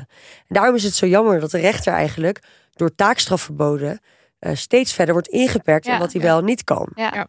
Terwijl een rechter kan dat veel beter beoordelen dan in Den Haag. Maar zou, je dan, ja, maar zou je dan zeggen, oké, eh, politiek eh, bemoei je er niet te veel mee, want, wa- maar, want het schuurt. Ik ga helemaal met je mee, maar het schuurt mij, bij mij ook dat dus bijvoorbeeld recht voor vrouwen heel lang gewoon helemaal niet gefixt waren en dan langzaamaan wel gefixt worden. Dus blijkbaar is het Ja. ook niet gel- eh, helemaal gelijkwaardig als je het wel aan de rechter overlaat. Nee, nee, dat, dat, dat, dat, dat snap ik op zich. Kijk, ik denk dat je zo moet zien dat je ten eerste het parlement hebt die, ja, die maken de wetten. Mhm. Dus die bepalen welke afspraken maken wij nou in onze Mhm. maatschappij. Wat vinden wij dat echt niet door de beugel kan? Nou, dat nemen wij op in het wetboek van strafrecht. We zeggen ook ongeveer wat de maximum gevangenisstraf kan zijn Ja. voor dat strafbare feit. Daarnaast schrijven, eh, schrijft het parlement ook altijd kamerstukken. Dus bijvoorbeeld een memorie van toelichting. Daarin leggen ze uit waarom ze willen dat iets strafbaar wordt. Wat ja. daar de gedachte achter is. Bijvoorbeeld, wij vinden dat dit hoger moet worden bestraft. Of noem maar wat. En daarnaast hebben rechters ook nog richtlijnen met elkaar afgesproken over wat voor straffen er ongeveer moeten worden opgelegd voor bepaalde misdrijven. Zodat je niet krijgt dat in, bij de rechtbank Assen voor een winkeldiefstal eh, drie jaar gevangenisstraf Ja. wordt opgelegd. Ja, en in Den Haag anders. Ja, precies. twee Ja. maanden, of ik noem Ja. maar wat. Ja, ja, Het wordt dan recht getrokken. Maar Ja. er zijn er dus een soort kaders waarbinnen ze werken. En waarbinnen rechters eigenlijk dan daarbinnen kunnen ze maatwerk leveren. Maar dat wordt ze steeds moeilijker gemaakt. Ja, Omdat recht- politiek Den Haag zegt, maar we willen nu hogere gevangenis. ja, en ik vind het ook wel jammer, want eh, eigenlijk zeg je daarmee ook, vind ik, dat je geen vertrouwen hebt in onze rechterlijke macht. Ja. Terwijl ik echt eh, altijd best wel onder de indruk ben van onze rechterlijke macht. Eh, die kunnen echt heel goed bekijken, in alle gevallen, van wat is nou echt een goede straf. Eh, natuurlijk is het wel zo, inderdaad, wat je zegt. Hè, vroeger waren rechten van vrouwen helemaal niet vastgelegd in de wet. Ik zeg ook niet dat wet gelijk staat aan rechtvaardigheid. ja. Maar ook rechters kunnen dus juist, als iets nog niet in de wet is vastgelegd, kan je dus wel naar de rechter gaan en wijzen op een internationaal verdrag. Ja. En bijvoorbeeld zeggen, nou, wij vinden dat dat nu in Nederland nog niet goed is geregeld. Of deze wet is in strijd met het internationaal verdrag. Dus rechters kunnen juist ook wel ehm, daarin ook wel weer meer rechtvaardigheid scheppen. Ja. Laten we even overgaan gaan op het eh, onderwerp zedenzaken. Ja. en dus meteen even trigger warning, want we gaan het hebben dan wat dieper over zedenzaken. Want bewijslast is gewoon heel vaak lastig in zedenzaken. Je hebt vaak twee personen, de een spreekt de ander tegen. En als er dan niet voldoende bewijs is, wordt het ingewikkeld. In hoeverre is het recht er voor slachtoffers van zedenzaken? Eh, ja, even kijken. Het is, dat is lastig. Het, het recht. ehm, het- kijk, het strafrecht in Nederland is in principe gericht op de verdachte. Dus de verdachte staat centraal. ja. Ehm, en dat heeft ermee te maken dat voordat we überhaupt kunnen beoordelen of er een strafbaar feit is gepleegd, dus een een slachtoffer doet aangifte, ja, dan gaat de politie dat onderzoeken. Eh, hè, dan komt het uiteindelijk misschien naar een rechtszaak. Daarna gaat de rechter, die moet eerst beoordelen natuurlijk of er een strafbaar feit is gepleegd. Ja. En zo ja, door wie. Ja. Dat komt eerst. En daar in die zin is het strafrecht, staat de verdachte centraal. Ja. Maar dat moet denk ik ook Dat is ook goed, ja. Ja. omdat het ook is, de staat wil een straf opleggen, of, hè, of vrijspreken natuurlijk, aan die verdachte. Dus de staat wil dwangmiddelen inzetten tegen die verdachte. ja. Dus dan moet die verdachte ook wel centraal staan. Maar we zien wel dat het slachtoffer in strafzaken een steeds grotere rol heeft gekregen. Dus Mhm. heeft steeds meer rechten gekregen. Ehm, ze maken nu ook deel uit vaak van eh, de zitting. En ook spreekrecht en zo. Spreekrecht dat was vroeger eh, ook niet. eh, Ja, dus slachtoffers mogen nu op de zitting zich ook over steeds meer aspecten uitlaten mhm. van de strafzaak. Ze zitten daar nu ook vaak met een advocaat. Ehm, ja, dus ze hebben wel steeds eh, ver, verdergaandere rechten. Mhm. Ehm, maar in, in principe is het strafrecht wel nog steeds in eerste plaats gericht op de verdachte. Ja. En dat, dat moet dus denk ik ook wel. Ehm, ja, maar het blijft inderdaad zo dat het bewijs in, in zedenzaken, dat blijft altijd lastig. Ja. Want je hebt in de meeste gevallen, is er bij, eh, wanneer er een strafbaar feit is gepleegd, in de slaapkamer, zoals ik het maar even zal noemen, Mhm. zijn er meestal maar twee personen bij. Ja.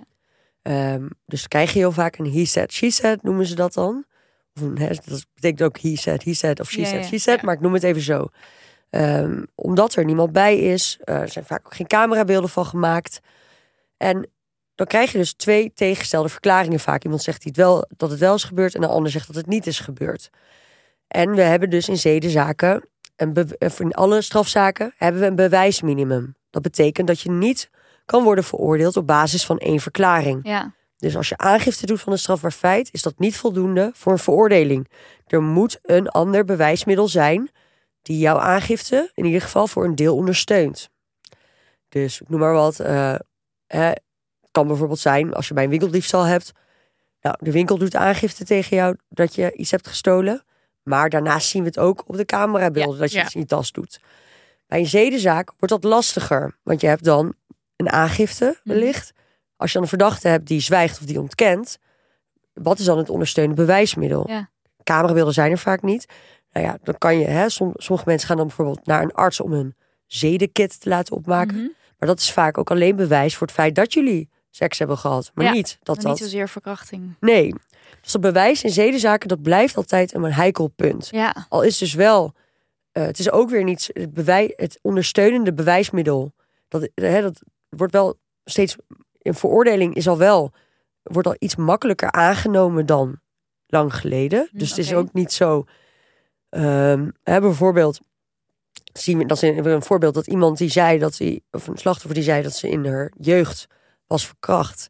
ehm, kon toen een, had bijvoorbeeld een dagboek toen als ondersteunend oké. bewijsmiddel. Oh ja. Zo je zou ook kunnen denken, ja, maar Is kan je ook later nog hebben woorden. Ja, geschreven. precies, of ja. of hè, dit komt ook uit jouw eigen woorden. Ja.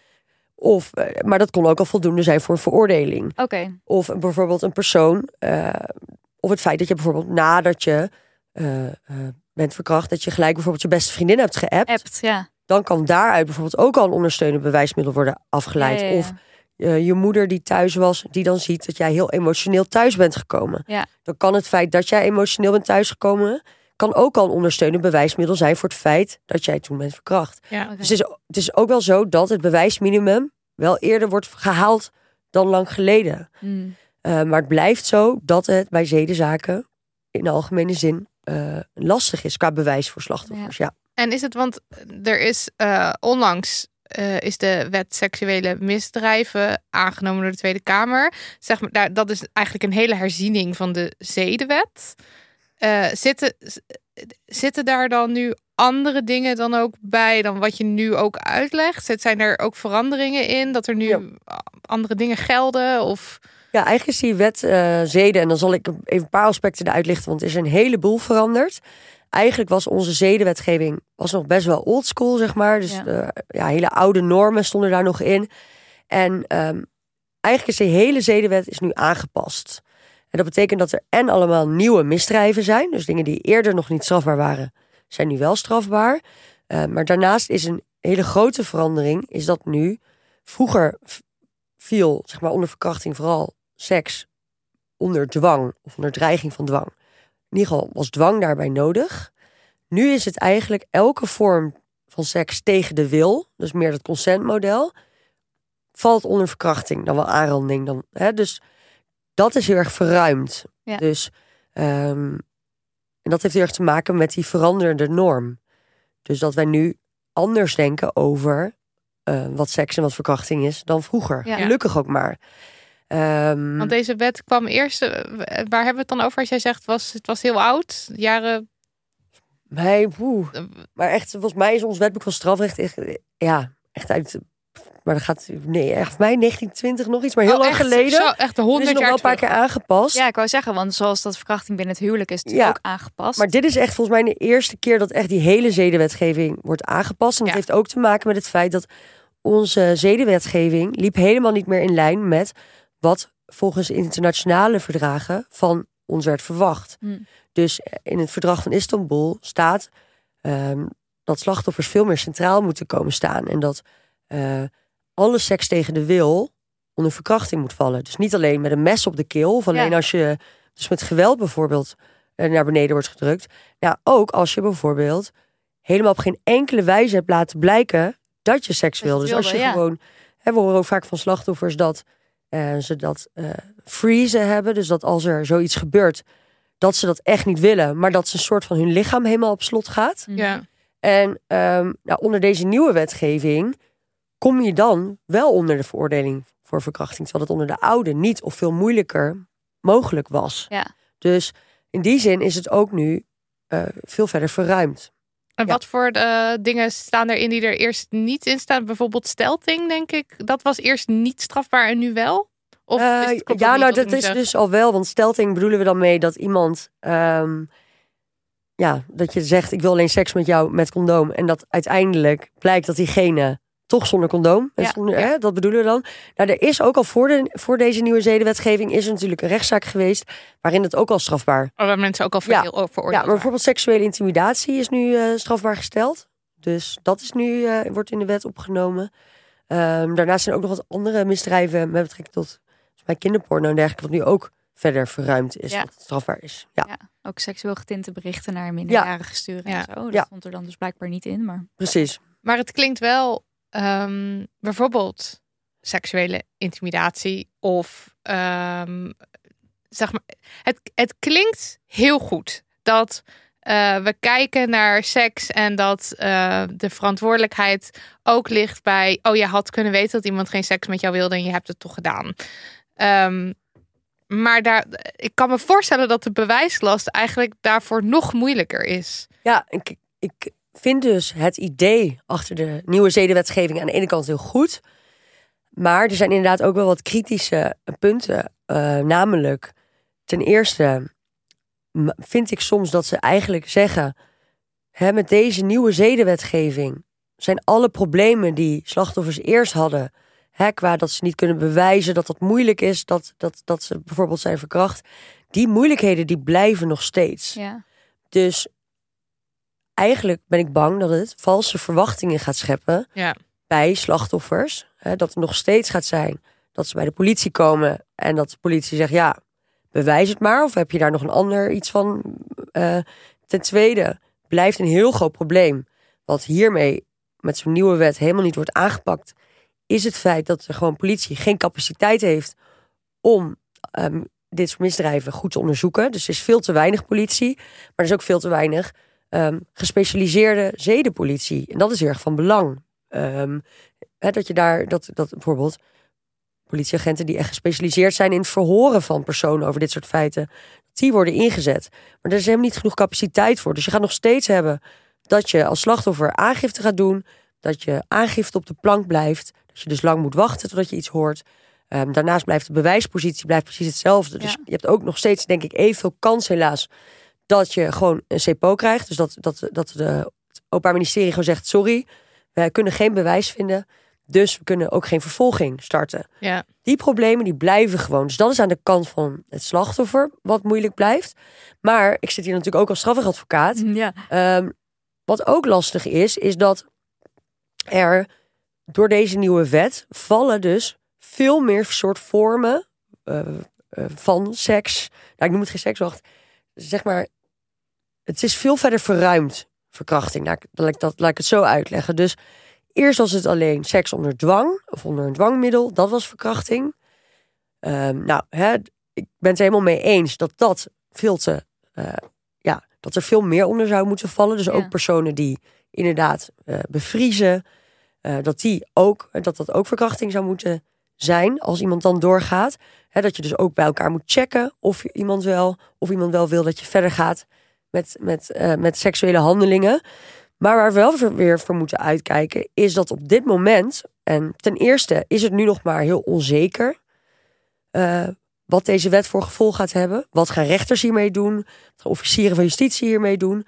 Daardoor is het voor personen in de samenleving ook nog best wel lastig van, nou, wat mag nou wel en wat mag nou niet? Mhm. En ik vind wel dat het heel duidelijk moet zijn Ja.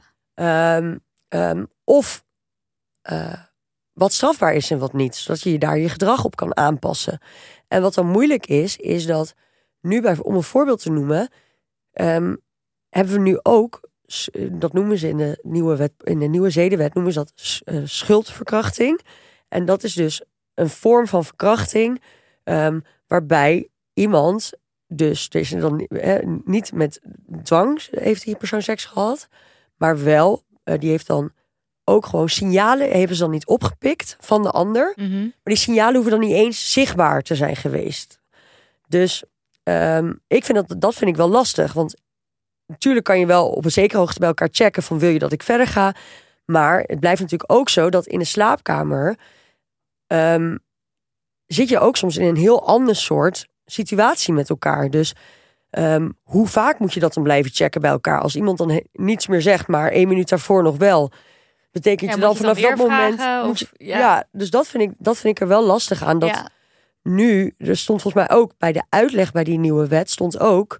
ehm, ja, degene die de seksuele handelingen initieert, ja. die, moet, die, moet, die heeft de verantwoordelijkheid om te checken of de ander dat ook wil. Maar dan denk ik, goh, wie is nou de persoon die de seks initieert? Is dat degene die in de bar eh, Ja. eh, daar Hey, hallo. vroeg wil je een drankje of Ja. je daar zoende? Of is het degene die je dan mee naar vraagt, ga je mee naar huis? Maar kan je dan als degene die de seks initieert ook niet meer verkracht worden, blijkbaar dan in die Precies, want het sekspartij? wisselt toch ook vaak tijdens, misschien tijdens één s- sekssessie al. Dus ik vind het wel lastig dat ehm, de, de, wat er nu onder verkrachting gaat vallen, daar ben ik in ieder geval bang voor. Dat je daar best wel wat sneller onder kan vallen. En dat je soms zelfs, dat, het, dat je dat bijvoorbeeld de signalen die de ander jou gaf, dat het niet eens zichtbaar hoeft te zijn geweest. Maar dat je dan toch al te weinig gecheckt kan hebben. Ja. En dat je dan dus toch onder die schuldverkrachting valt. En dat je dan het predicaat van verkrachter op je krijgt. Ehm, dus ik vind ook dat er nu voor te veel verschillende soorten van nare dingen die er kunnen gebeuren, dat er allemaal één predicaat valt, dat het allemaal verkrachting is. Ja. Ja. En dat vind ik soms ook niet eerlijk, omdat er nogal wat verschillende gradaties zijn van eh, nare dingen die er kunnen gebeuren tijdens seks, eh, strafbare dingen, maar ook dingen die niet strafbaar zijn, kunnen nog steeds een vervelende ervaring zijn. Ja. Ja. Maar ook binnen het strafbare kader ehm, heb je de, dit is nogal verschil of je inderdaad met een mes op je keel eh, met iemand seks hebt. Of dat je bijvoorbeeld te weinig hebt gecheckt of die ander dat wil. Maar dat valt straks dan wel allemaal onder het predicaat verkrachting. En dat vind ik er ook moeilijk aan. Ja. Ja.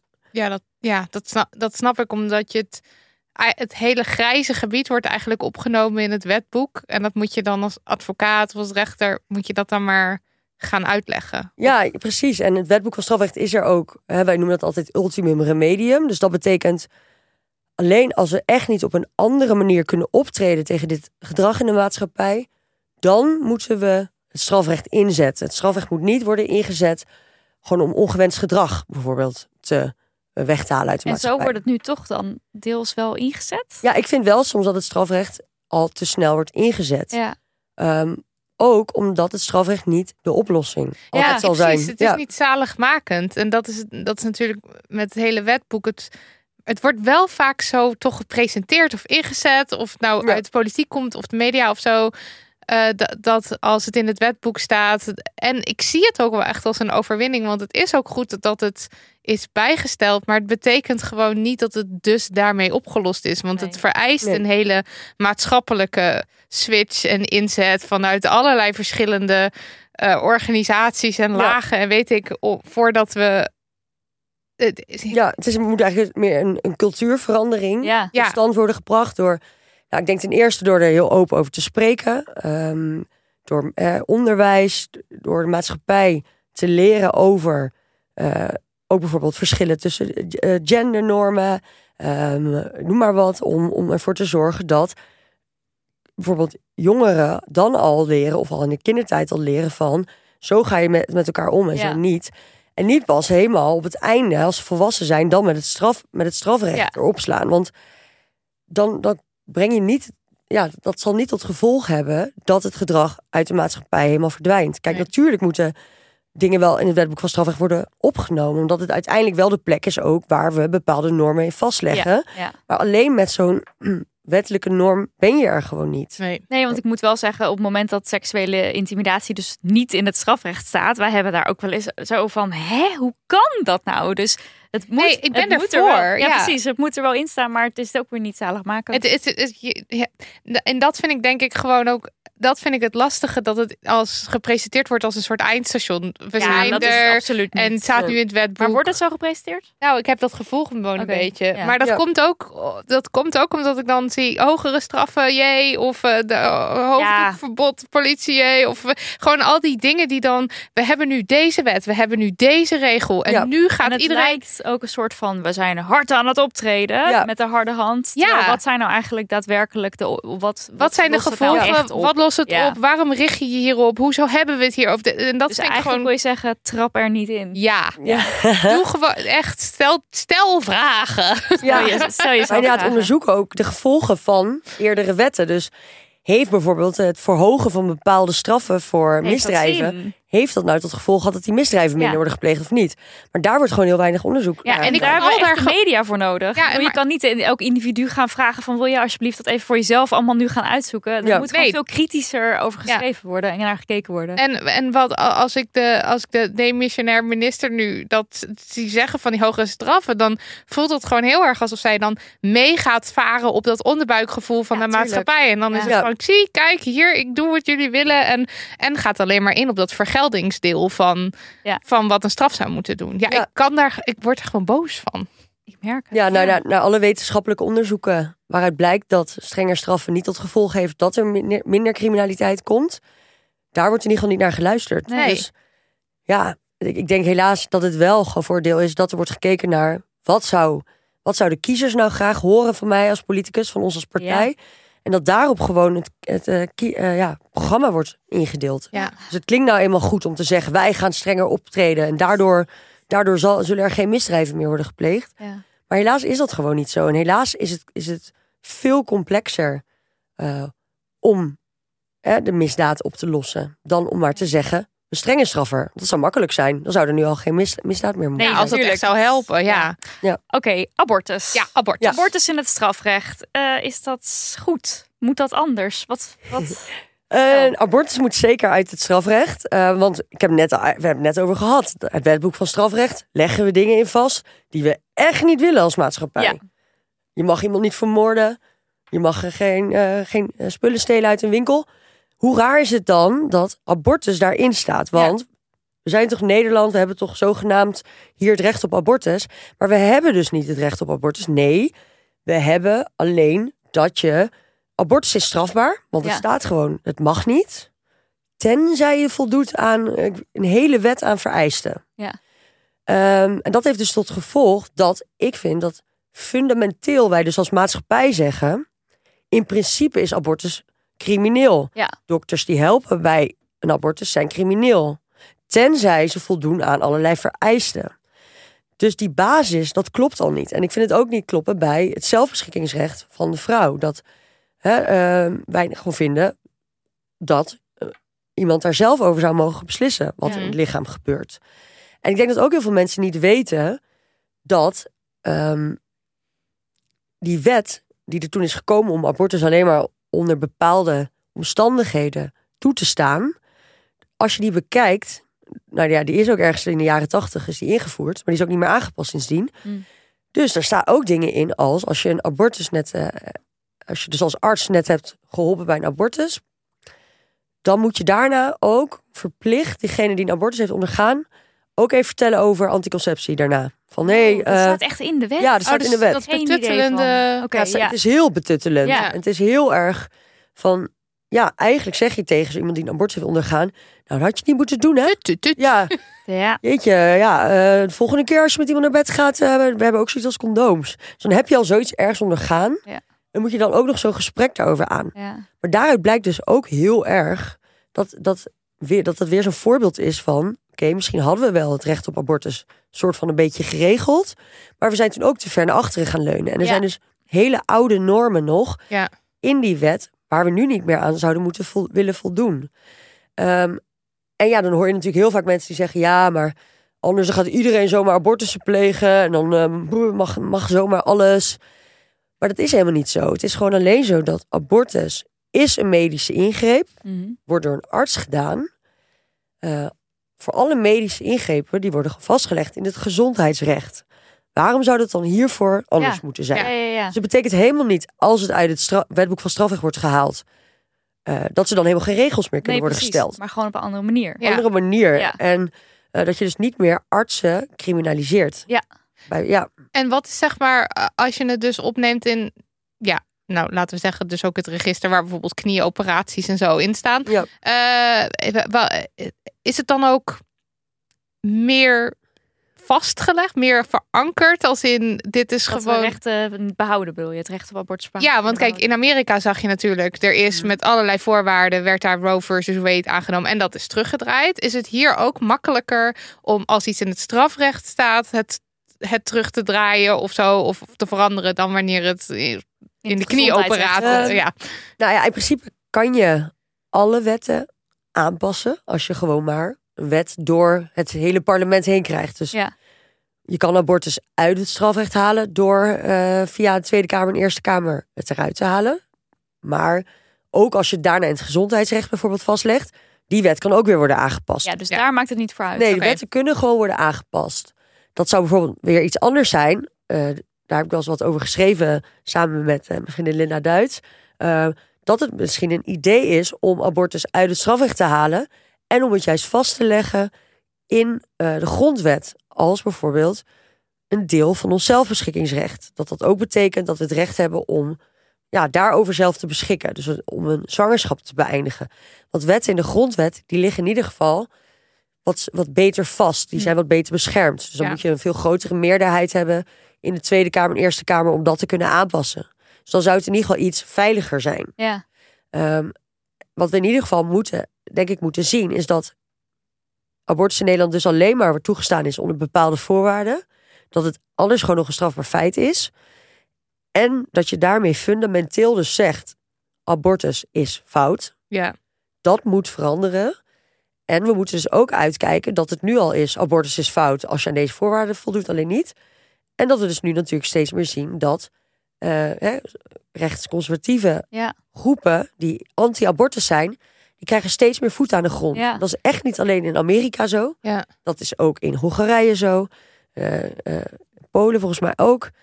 Zie je dat abortusrechten daar al op de weg terug zijn. Dus daar worden, wordt het al langzaam.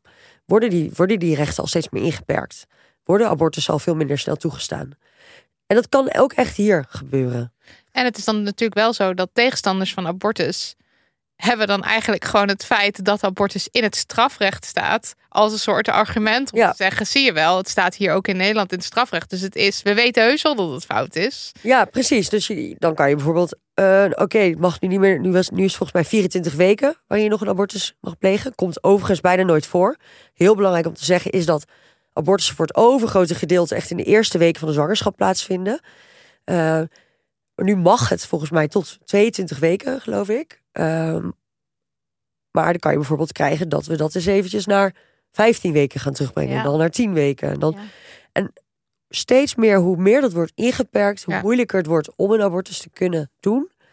En eh, ja, dat is denk ik wel gevaarlijk, die tendens. En ik vind dus heel erg dat als je nogmaals dat achteroverleunen doet, als je maar gaat denken, wij zijn er al, Mhm. want iedereen kan toch een abortus doen in Nederland. Nou, dat is dus helemaal niet zo. Dat is nog best wel. Hè, je kan alleen in bepaalde klinieken het doen ook. Waarom kan je dat niet gewoon in het ziekenhuis doen? Ja. Waarom is dit een andere medische ingreep? Dat vind ik. eh, eh. Dus het is al helemaal niet zo makkelijk om een abortus te doen. Er zijn ook al heel veel abortusklinieken weg. Ehm, sommige vrouwen kunnen het ook helemaal niet betalen. Dus mensen bijvoorbeeld die eh statuslozen bijvoorbeeld in Mhm. Nederland. Ja, dan kan je niet een abortus doen. Dan moet je daarvoor betalen een paar honderd euro. Dan wordt het niet door de zorgverzekering vergoed. Ehm, dus voor die persoon, die kunnen al, ook al geen abortus laten doen in Nederland. Dus het is nu al moeilijk. Dus het recht op abortus in Nederland is al niet zo goed verankerd. En als we dan nu ook nog rustig achterover gaan zitten Ja. leunen en niets doen. En niet zien waarin wij nog stappen kunnen maken. Eh, juist om abortussen voor meer mensen toegankelijk te maken. Dan vind ik dat je wel gevaar loopt dat het uiteindelijk stapje voor stapje verder wordt ingeperkt. Ja. Als zo'n kikker die langzaam wordt gekookt. Ja. Voor je je dus niet is door water gekookt. Ja. En want is het nu dus zo dat als jij ehm, eh, statusloos bent en je wilt een abortus laten doen, zou, eh, ah, heb, je hebt wel recht op gezondheidszorg, maar een abortus wordt jou moeilijk gemaakt. Ja, want dat, dat is dan veel lastiger. Omdat je dan niet eh, die basisverzekering hebt. Dan moet je volgens mij het gewoon betalen. Dus dan betekent dat dat je, volgens mij is het 600 euro. Om een abortus te laten Ja. doen. Gewoon een Dat prijs. is ook veel geld. Ja, en lang niet iedereen heeft dat natuurlijk. Nee, Nee, natuurlijk nee. niet. Nee, alleen al reizen naar de kliniek is voor sommige mensen altijd Precies, duur. je ziet de ook echt- klinieken- Dat die klinieken steeds minder al worden. Ja, Ja. ja. ja, dus eh, ook ehm abortuspeel bij de huisarts ook. eh, Dat het je gewoon opgestuurd kan worden ook of zo. Precies, er zijn heel veel stappen die je nog kan maken. Waar in ieder geval altijd een levendige discussie over moet zijn. En niet maar denken van, oh, dat komt wel goed en dat blijft wel zo. Eigenlijk is het voor alle rechten zo. Ook al ben je ermee geboren. Ja. Uh, dat je ermee geboren bent, betekent niet dat, je, dat die rechten er ook zullen zijn de rest van je leven. Dus dat kan gewoon worden ingeperkt. En daarom is het goed om daarvan bewust te zijn Ja. in ieder geval. Iemand stuurde ook van: Ik heb het gevoel dat queer en vrouwenrechten meer onder druk komen te staan. Maar wat, ja, ja, je er bewust van zijn, of maar hoe kunnen we dat dan nog meer tegengaan? Ehm, ja, ik denk dus heel erg. Oh ja, ik, zit, al- ik zit hier natuurlijk vooral als advocaat. Dat er minder moet worden gekeken naar het strafrecht als oplossing. Ja, Ehm, omdat het strafrecht eigenlijk, denk ik, als allerlaatste aan bod moet komen. Maar dat er dus eigenlijk alle, veel meer focus moet komen op hoe kunnen we ervoor zorgen. Dus hoe kunnen we ervoor zorgen dat er geen strafbare feiten worden gepleegd. In plaats van hoe kunnen we, als het strafbare feit wordt gepleegd, daar dan erna tegen optreden. ja oké. Eh, dus ik denk dat we ten eerste ja, in het onderwijs, in bewustzijn, eh, mensen anders opvoeden, dat daar al een hele winst kan worden gemaakt. Daarnaast denk ik in dat mensen die bijvoorbeeld wel, eh, die bijvoorbeeld slachtoffer zijn van partnergeweld, noem maar als voorbeeld, dat die eh, op een veiligere manier bijvoorbeeld niet alleen aangifte doen, kunnen doen, maar ook met mensen kunnen praten daarover. Mhm. Dat ook ehm, mensen, je hebt ook bijvoorbeeld eh, gemeentes, dat die ook beter worden opgeleid. Mensen die daar werken om ook dit soort gesprekken te hebben. Want soms komt iemand bijvoorbeeld een uitkering aanvragen of een ander soort toeslag. Maar dan heb je als persoon, medewerker bij de gemeente, ook wel het gevoel van hier is iets aan de hand. Waarom kan je eigenlijk niet werken? Waarom ben je de hele tijd ziek? Ik noem maar wat. En soms speelt daar ook bijvoorbeeld dat iemand partner, slachtoffer is van huiselijk geweld. Ja. Dat ook mensen die bijvoorbeeld werken bij de gemeente daar beter op worden geïnstrueerd van. Probeer daar eens door te vragen. Eh, dat lijkt me heel erg van belang. Dus dat, dat ook eh, ja, slachtoffers makkelijker aangifte kunnen doen. Maar ook dat mensen daar beter op geïnstrueerd zijn om die gesprekken daar met hun daarover te hebben. Dat politie meer capaciteit heeft om, om onderzoek daarna te doen. Ja. Daar denk ik dat meer winst kan worden gehaald dan, eh, dan alleen bij de rechter. Ja, Ja, het is gewoon echt in al die haarvaten van de samenleving valt er gewoon nog heel veel te behalen. Zeker. Niet achteroverleunen.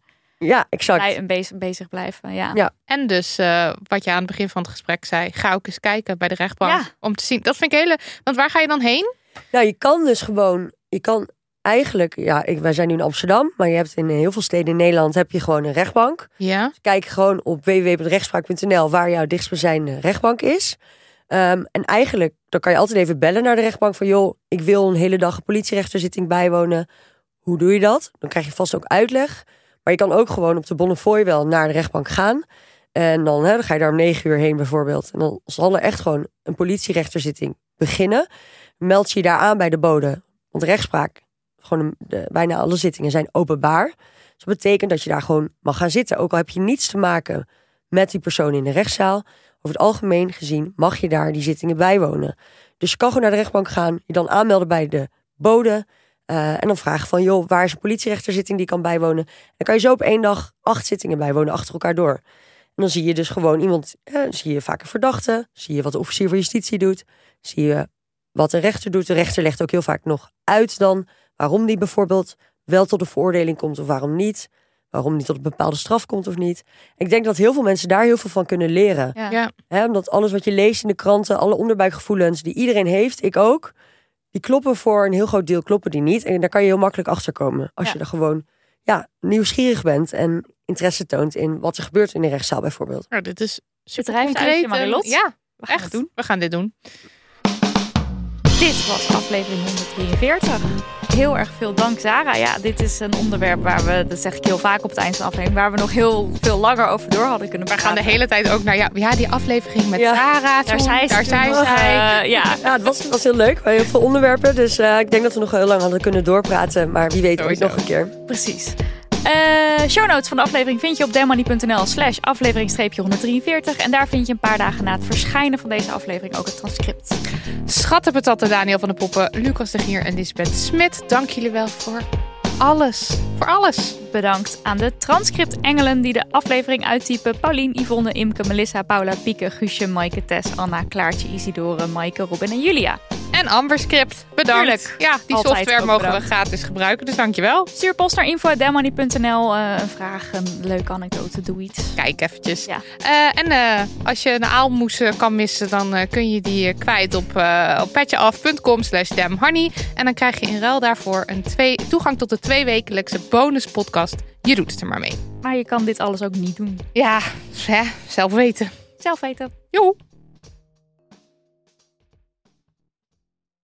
Kussens, bedden, matrassen, beddengoed. Emma Sleep heeft het allemaal. Ga naar emma-sleep.nl om van jouw slaapkamer een slaapparadijs te maken. Er is nu moederdag sale gaande met kortingen die oplopen tot wel 50%. Gebruik de code DAMHONEY voor nog eens 10% korting daarbovenop.